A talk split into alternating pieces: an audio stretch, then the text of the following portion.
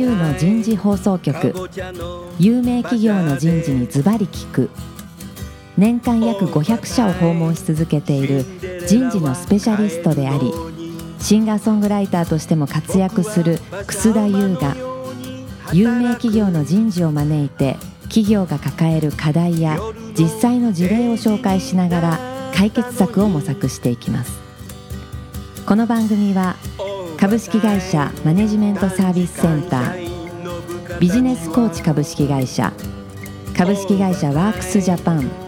SAP ジャパン株式会社。の提供でお送りいたします。管理職の僕があとはやるから。楠田優の人事放送局。有名企業の人事にズバリ聞く。パーソナリティの楠田優です。今日も東京千代田区麹町の SAP ジャパンさんの3階のフロアから番組をお送りいたします。今日は最終回。4回にわたってお送りします。最終回になりますがグローバル人事特に AI の活用についてですね、えーお話を伺いたいなってそんなふうに思います。早速ですがゲストの方をご紹介いたしましょう。サントリーホールディングス株式会社グローバル人事部課長の飯島正さんです飯島さん今日もどうぞよろしくお願いしますはい、どうぞよろしくお願いいたします。もう一方、今回のスポンサーを務めていただいております、SAP ジャパン株式会社人事人材ソリューションアドバイザリー本部本部長の南和樹さんです。南さん、今日もどうぞよろしくお願いします。よろしくお願いします。早速ですが、南さん、はい SAP さんではその AI の活用、少しまずレクチャーいただけますか？はい。HR テックみたいな言葉とか、うんまあ AI ってこのどうでしょう？2、3年ですごく増えたね。ねびっくりするぐらいもうなんかね、ネットのニュース見てると毎日、そうですね。そればっかり。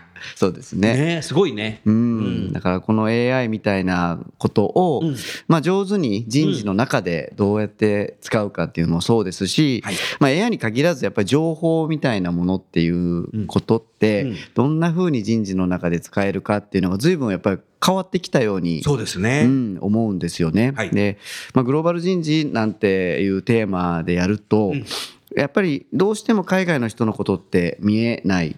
ね、日本の本社の方々っていうのは、まあ、もう本当にハイコンテキストでもうよく知っておられる同士ですから、うん。そんなに別に何か情報がないと何かができないってこともないかもしれませんけど海外だと、おその方々が何をやってこられたのか何を達成されたのか、うん。でこのあとどうなっていかれたいのかっていうようなことって、まあ、本社からは見えないっていうのもあるわけですよね。なんでやっぱりそういうのを情報としてきちっとはい。見えるようにしていきたいと。うん。で現地でだけ分かってるんじゃなくて、さっき言ったようにグローバルで人を動かそうとかって思ったらそれをやっぱりシェアできるような状況って作んないといけないわけですから、その情報の共有だとか、あとは分析をするってなった時に、はい。人ではちょっと思いつかないような観点で、うん。あの分析をしてくれたりだとか、うん。まあ、ある意味人の代わりにいろんな処理をやってくれる、うん。仕事をやってくれるっていうところで AI がなるほど。うん、出てきてるのかなと思っています。うんで具体的にはい。結構最近どんなところで使われてるのかなとか、我々自身もまあ商売としてこの AI も含めてはい。やらせていただいてますし、我々自身も実は使ってるのでお、使ってんだ。ちょっとそういうところから話ができればなと思うんですけど、はい。まずその我々自身が使っているところで言うと、うん我々もその自分自身の人事システムっていうのは自社の製品でやっているんですね。で、グローバルで全部同じ一つのシステムなん、サクセスファクターズっていうシステムなんですけれども、あの、まあ、人事情報ってどんどん溜まっていくんですよね。ですね。で、まあ、ずっと経年でこの何十年かのデータがこう溜まっていってい。るんですけれども、ん。最近まあ AI みたいなものを使うと、うん。まあ人ではやっぱり追い切れないデータって追っかけられるので、うん。その退職していく人の傾向っていうのがなるほど。ちょっと分かってきたちょっと分かってきた。ちょっと分かってきました。でもなんとなく分かってたんでしょ？ただねこれやっぱり人それぞれでだいぶ違うんですよ。あ人それぞれ違う、うん。思ってることが。思ってることが。うん。だからある人を捉まえても、うん。この人なんで辞めたんだっけねっていう議論を例えばするじゃないですか、うん。人事とかうん現場の人集まって、うん。大体違うこと言うんです。よ。おなんだそうなんだ。は給料だとかあ給料だとか。あいつはうん。他にやりたいことがあったんだとか、でそういうことを、ね、よくあるやんバラバラに言うわけなんですね。うん、給料とか他にやりたいことのね、次、次がね、大体ね、どこの会社もあるのがね、上司がいや。もちろんね、ま あ大体上司と合わないみたいなことなわけなんですけどでも上司はそれ言わないんだよね。言わない。ですし。うわ、あるあるあるある。うん、本人も大体言わないですよ、言わないね。言わないですよね。なかなか角が立つんで、うん。だから、まあ、そういう意味では退職をうん。しそうなリスクっていうのを予測するって結構難しいですね、人の目だけでは。ね。でこれをデータでなんとかできないかなと。おでデータだけ分析しても人が分析するんじゃやっぱメッシュが荒いんで難しいんですけど、やっぱ AI ってやっぱいろんなデータをくまなく見てくれるので、この退職予測モデルっていうのがうん。できまして、今それで予測してるんですね。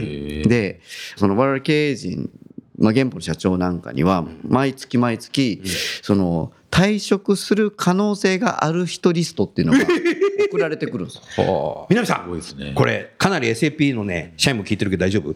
やばいですね。あのちょっとドキドキしますけれドキドキしども、私も入ってるかもしれませんけど。出したら自分が言ってたみたいな。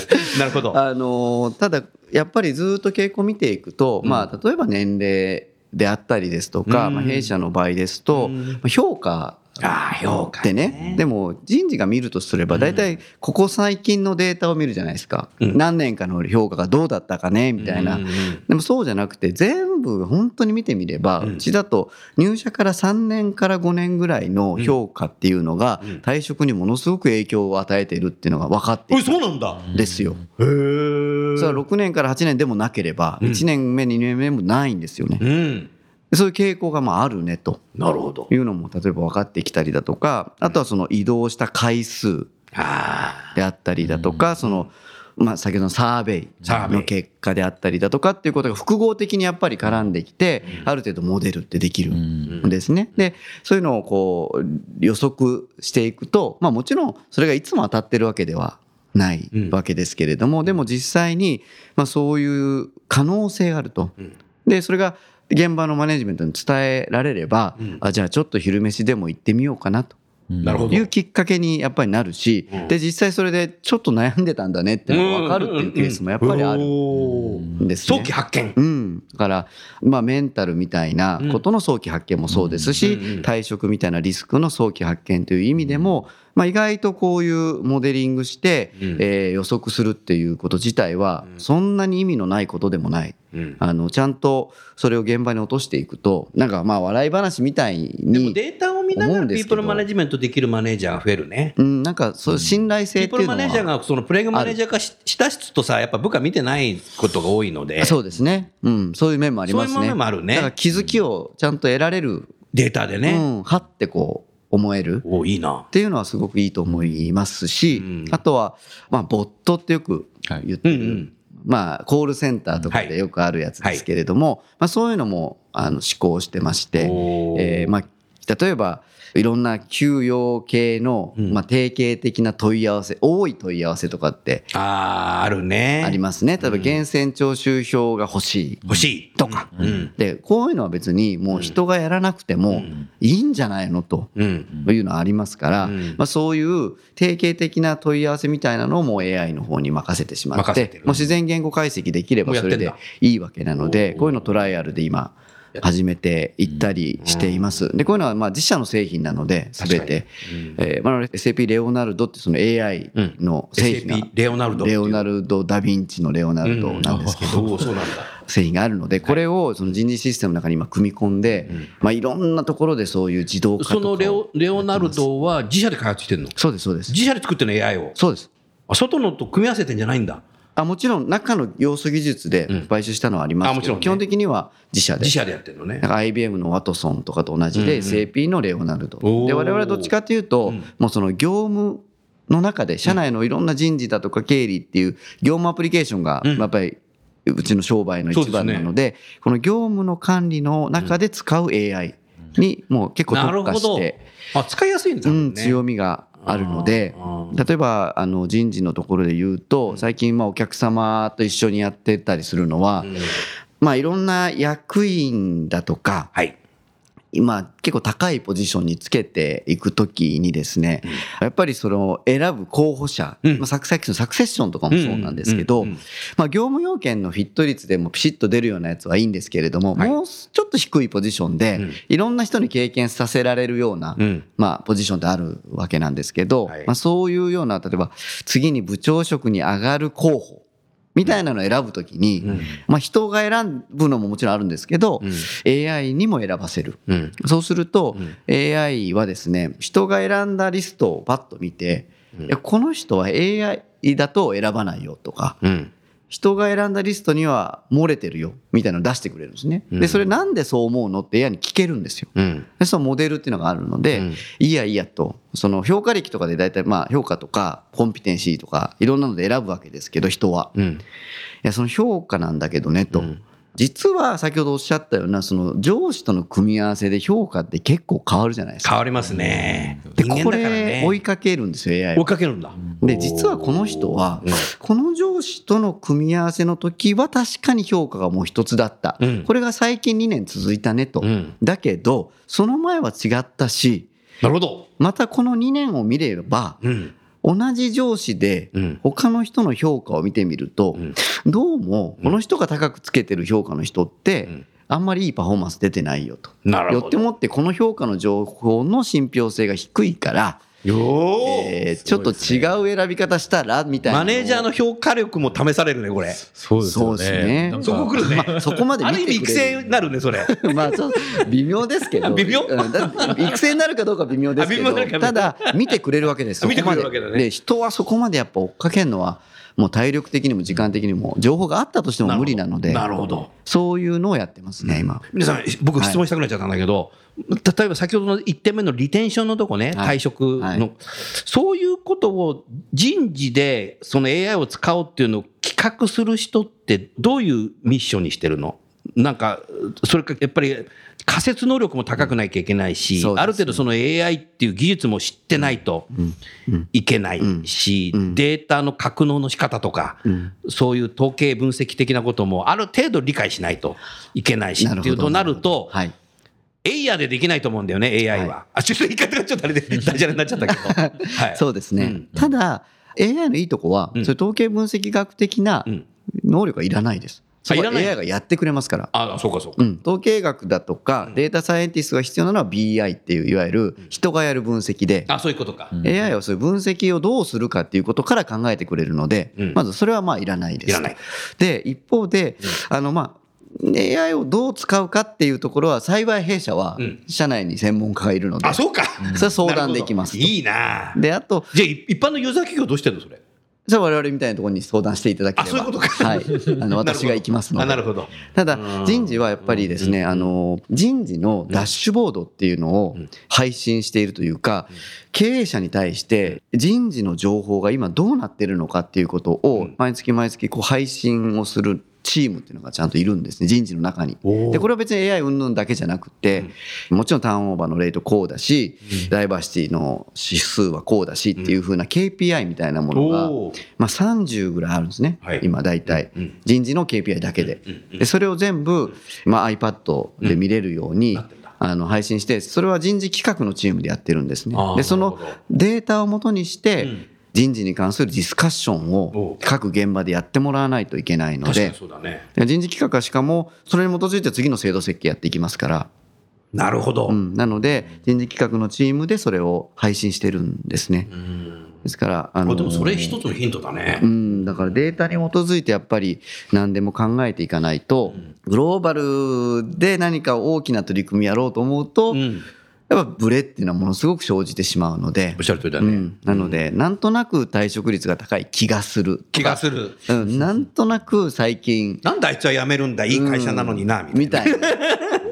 うん、やっぱそういうんじゃなくて、うんちょっと前に申し上げたやっぱ個性の人事って大事なので、個別に事情って違うわけですよ。でその個別の事情の違いっていうのを、ある単位でまとめて分析していけばこういう傾向があるっていうのはやっぱこれ出るので、なるほど。まあ、そういうことをベースにしてグローバルでまとめること地域ごとに変えること国ごとに変えること、事業ごとに変えることっていうのをやっぱりちゃんと考えていきたいっていなるほどうのが思いとしてはありますね。でそういうのは日本のお客様だとか企業様においてもそれは同じだと思うんですねこれからは。なるほど。うん、なのでそういったことはしっかりとお話をしていきたいなって思ってますけどね。あいいですね。ありがとうございます。飯島さん、はい。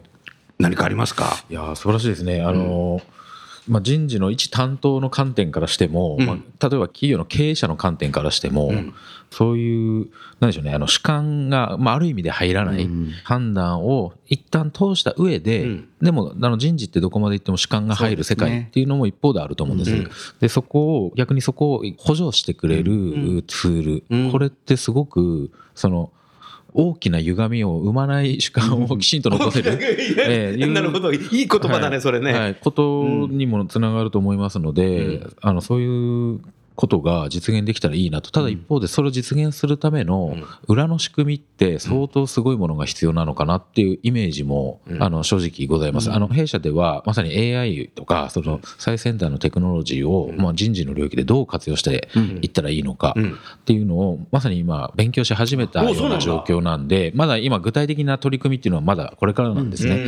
なのでぜひちょっとそこら辺のですね裏の仕組みってどうとか、ねあの基礎になるデータが相当ないと逆におかしな答えを導いてしまう可能性もあるのかなっていう怖さもちょっと感じたりもしますので、うん。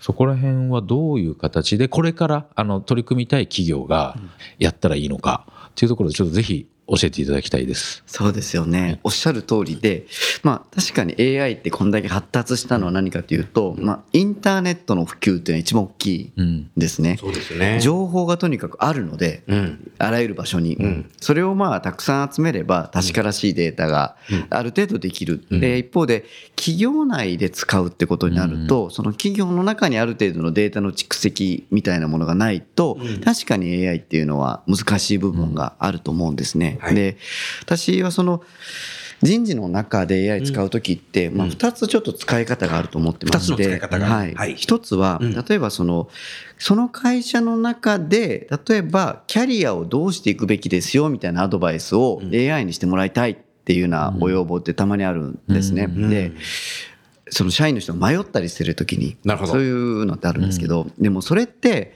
その社内の中のキャリアの可能性のデータがある程度ないと確かにそうだ。それは確からしいことって難しいですよね、うん。どう考えても。うん。だからこういうのはやっぱりある程度あのデータの蓄積をしていってからやっていきましょうっていうのがやっぱり一番正しいやり方なんですけれども、はい。まあ、一方で例えばうん。先ほどお話ししたような、まあ、一般的に活躍しやすいリーダーの形、うん。リーダーの、まあ、ポテンシャリティみたいなものだとか、うん。さっきのそのデータをうん。調べる、調べ方分析の仕方そのものを AI に任せるっていうやり方、さっきのその評価の上司との組み合わせみたいなうんのをいろいろ広げて分析しますよみたいなものだとか、うん。あと採用のところで、うん。あのよく使われるんですけど、まあ、履歴書みたいなのをもうとにかくポンポンポンポンドラッグアンドドロップでやれば、勝手に AI が読み込んで、全部入力もしてくれるし、分析もしてくれるみたいな技術ってもうあるんですね、我々も提供してるんですけど、はい。こういうのって別に社内のデータをベースにだけしてるわけじゃないですよ。それまで我々自身が例えばベンダーみたいなところが蓄積したデータもベースにできる部分っていうのは結構大きい、まあ、そっちがマジョリティ、うん。でそれに加えてうん。例えばサントリーさんだったらサントリーさんの個性うん。みたいなのをちょっと AI に覚えさせてうん。使うですね。そうするとまあ普遍的な部分っていうのは結構大きかったりもするのでなるほど。えー例えば言語解析とかうん。例えばそういうどういうふうにデータを分析するといいかみたいなアプローチの考え方とかっていうのは普遍的な部分も結構あるので、そういう使い方はすぐ使えます。うん。でデータの持ち方そのものはあんまり今もう意識しなくても大丈夫なぐらい、あそうですか、はい、あの性能がよとにかく良くなって良くなってる。いますね。うん。昔の AI とかでやっぱりもうこの型でないと読み込めませんみたいな感じなんですけど、これはやっぱりディープラーニングっていう技術がものすごく今発達してて、その自然言語解析がとにかく発達しているものですから、うん。データ化されてない、まあ、つまり文章でダーッと書いてるようなデータうん。も全然文脈を読み取れるので、うわーすごいね。そういう意味では正規化されていないデータをそのままもう使ってます、今は。うん。そうなんですはい。まあそこはあんまりこだわらなくても大丈夫ですし、あとこういうものを私もつけてるんですけど、はい。私の会社でもヘルスの情報って大事なので、うんうんえー僕もつけてるよ。ええこういうの歩数とか 全部会社管理してます。私はつけてない。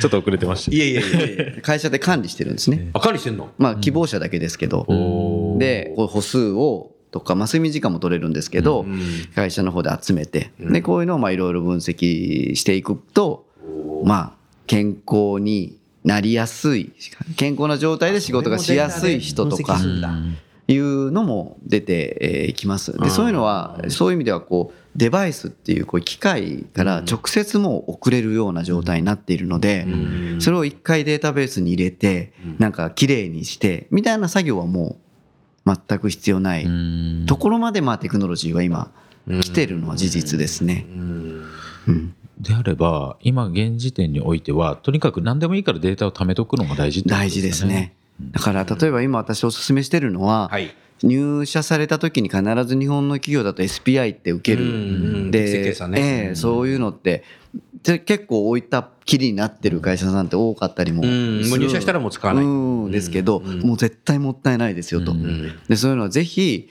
何でもいいから読み込んで、PDF でもいいし、スキャンでも何でもいいから読み込んでおけば、それはもう全部 AI にデータ食わせることができる要素になるので、あのでね SPI と評価とか、SPI とキャリアを組み合わせたら、もう入社時点の SPI の点数から未来が見えてくるみたいなこともより鮮明にあのできる可能性がやっぱあるんですよ。それぐらいみんな受けてるわけですから。確かにね。うん、絶対もったいないんで、うん。そういうの絶対やった方がいいですよというのは、あの今どんどんやってもらってますねお客さんには。うん。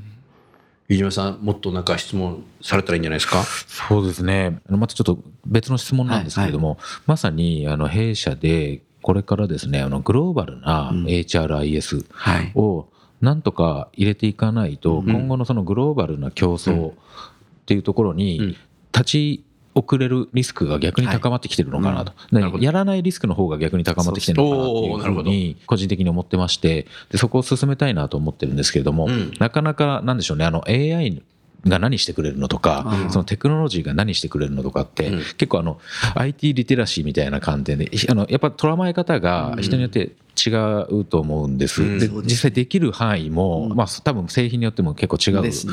ばらつきがまだ今だいぶあるっていうところで、例えばすみませんあの SAP さんの宣伝の番組ではきっとないんだとは思うんですけれども、あの逆に今のお話の中であのここは絶対やった方がいいよっていうアドバイスですとか、あのまだ今やそういったことに取り組みをこれからだという会社に向けて何かここやらないとまずいぞと いう継承も含めてですね何かあのいただけると非常にありがたいなそれは僕も聞きたいな。番組お聞きの皆さんも聞きたいよ。やっぱり一番ばらけるところで使うべきだと思うんです。ばらけるところで使う、はい、さっきおっしゃって、今さんおっしゃった、ん。主観によって主観によってね。結構そのばらけちゃう、ん。いろんな見方がばらけちゃうところは AI の使いどころ、うん。でばらけること効果が大きいです。人事のことって大きいよね、まあまあ結局なんかこういうの大きい人が勝っちゃうんだよね。まあ、そうならないようにいるのが人事っていうところはあると思いますけど。うん。ちょっと言い過ぎだけど。はいはいはいはい。で結局最後はもちろん主観大事、うん。感覚的に得る情報であったりだとか、対面で得る情報いろんなことって大事なんですけれども、はい。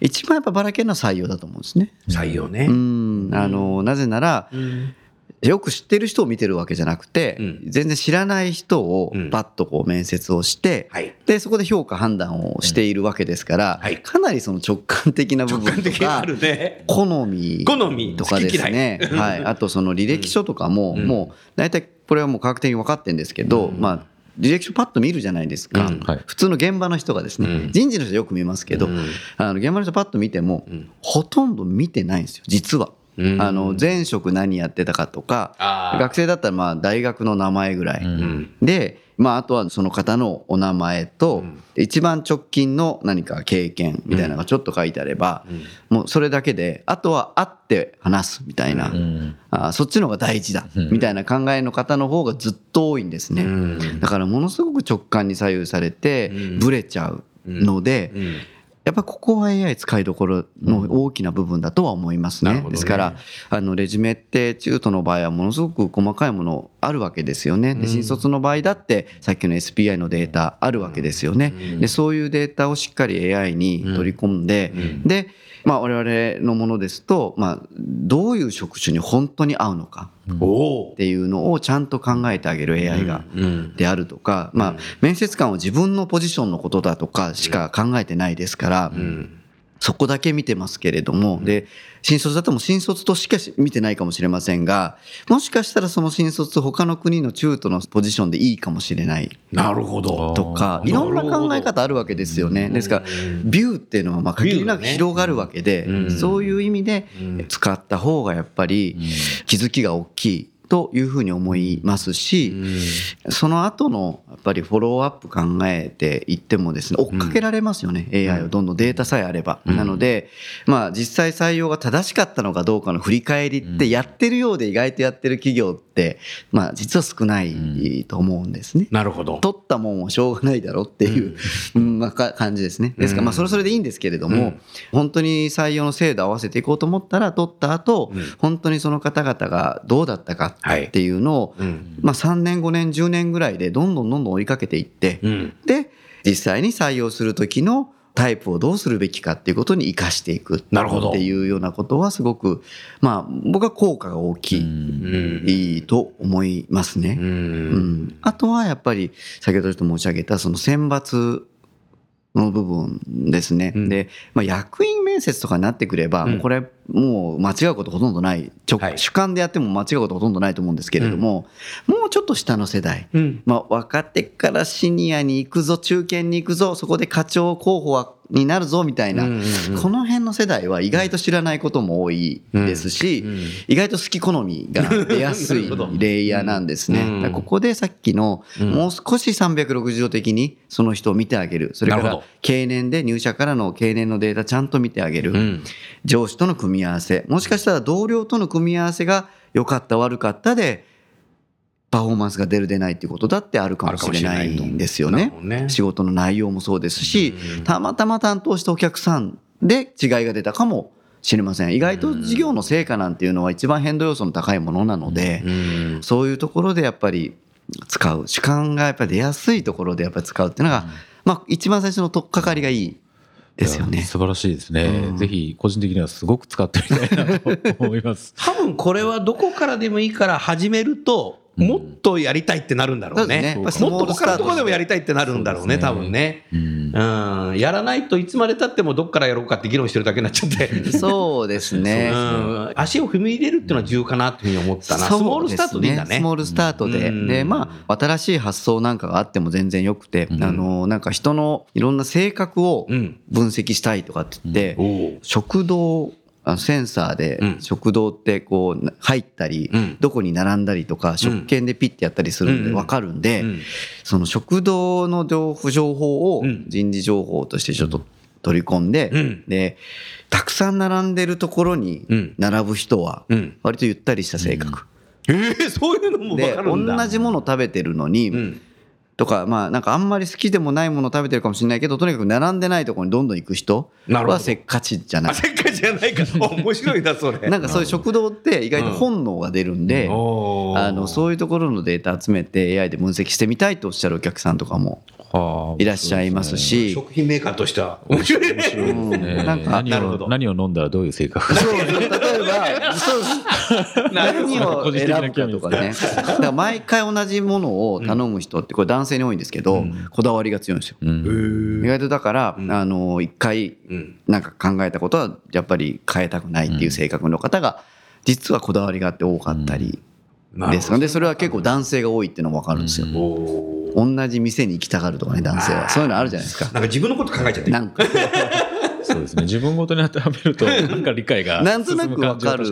なるほどね。だからうん。そういう何に使うと、まあ、そういうちょっとした遊びの面とか、うん。全然違うアングルでやるとまた違う気づきもあるので、うん。そういうことを考えるためのワークショップっていうのも我々提供しててこれはあの無料で全然できるんですけれどもデザインシンキングっていうフレームワークを使ってどんな風にしたら何が未来に見えてくるかなっていうのをお客さんと一緒に考えていくっていう素晴らしいね。うんのも面白いです。ごくたくさんやってますね。あもう一つ質問よろしいですか、はいあの先ほどのお話のその AI に求める領域、まあ、もちろん最終判断は人がするっていうことでうん。いいと思うんですけれども、あの最適化したものをこう見つけ出す答えを出していくっていうプロセスにおいてはきっとその人が見えない領域まで AI 見てくれてより精度の高い答えを出してくれる可能性がひょっとしたら高い。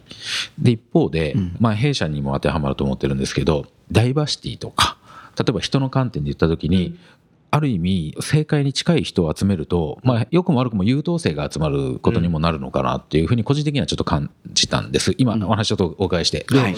もしそうであるとそのダイバーシティっていう観点をどう担保するのか、例えばもうなんか弊社の感覚値的なところでいくと例えばものすごいもうアホなことするやんちゃなやつがいてもいいじゃないかみたいな発想であったりって結構あったりするんですよ。はい。でそういう入社した新人を例えば見た時にこいつなんで取ったんだっていうようなやつが実は会社に入ってすごい異能を発揮してものすごい活躍してたりだとかいうところもあったりするんです。それもひょっとしたらデータに落ちてくるのかもしれないですけど。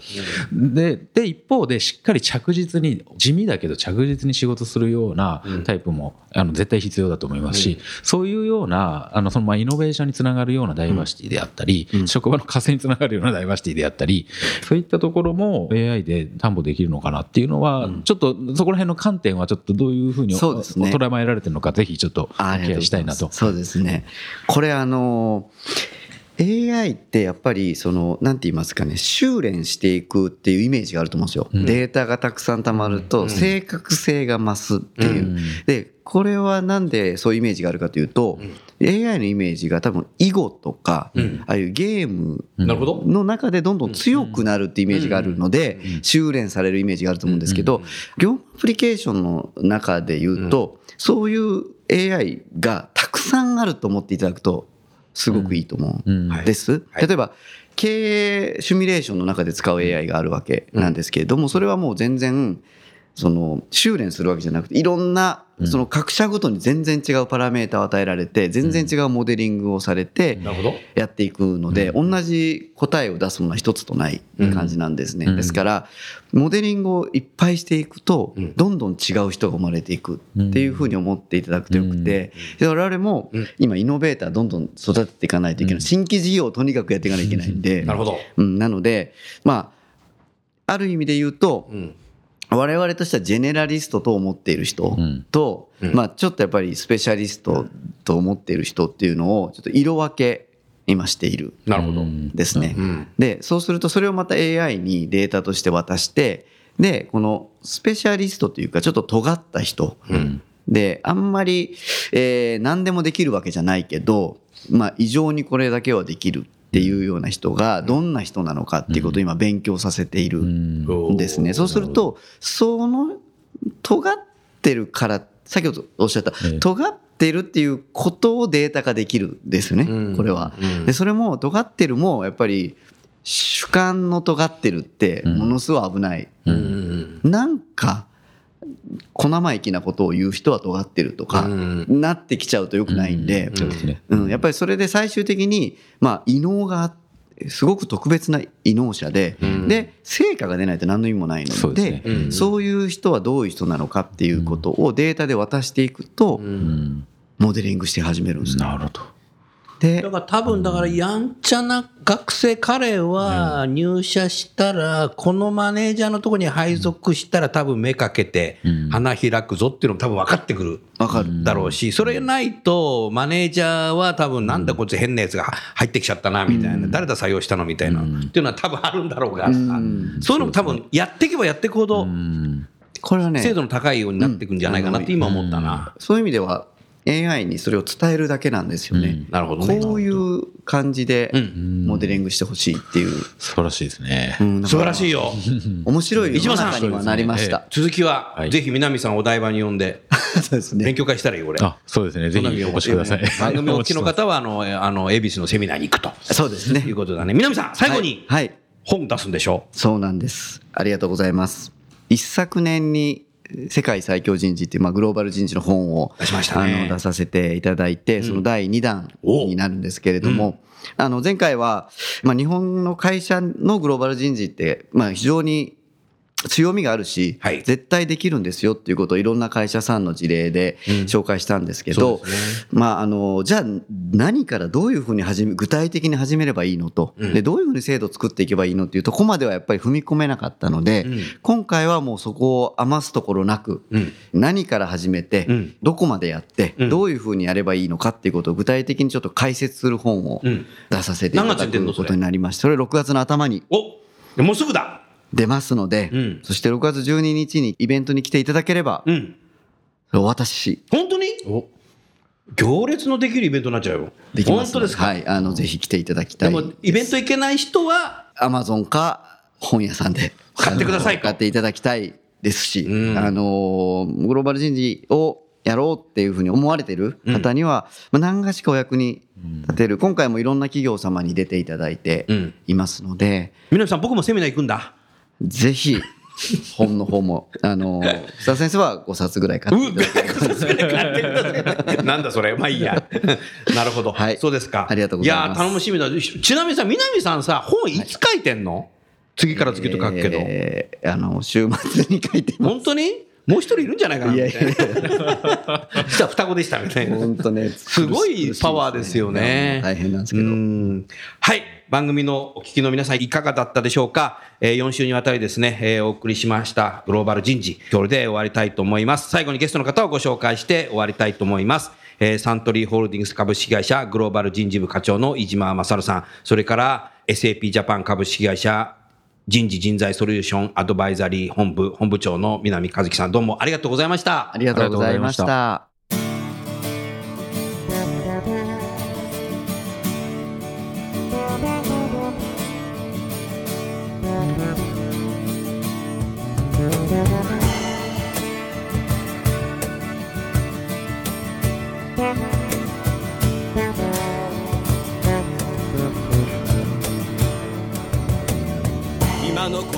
のお話はいかがでしたか？楠田優の「 The Times Will Change 時代は変えられる」とともにエンディングといたします。この番組は日本最大級の人事ポータルサイト HR プロのウェブサイトからもお聞きいただくことができます。HR プロでは人事領域に役立つさまざまな情報を提供しています。ご興味がある方はウェブサイトをご覧ください。この番組は企業の人材戦略人材育成のプロフェッショナルカンパニー株式会社マネジメントサービスセンター人と組織の生産性を高めるビジネスコーチ株式会社企業の人材採用支援キャリア支援を通じて人と企業の持続的な成長と価値創造に貢献する株式会社ワークスジャパン。あらゆる業種あらゆる規模の企業のお客様のイノベーションに貢献する SAP ジャパン株式会社の提供でお送りいたしました。それでは来週もお楽しみに。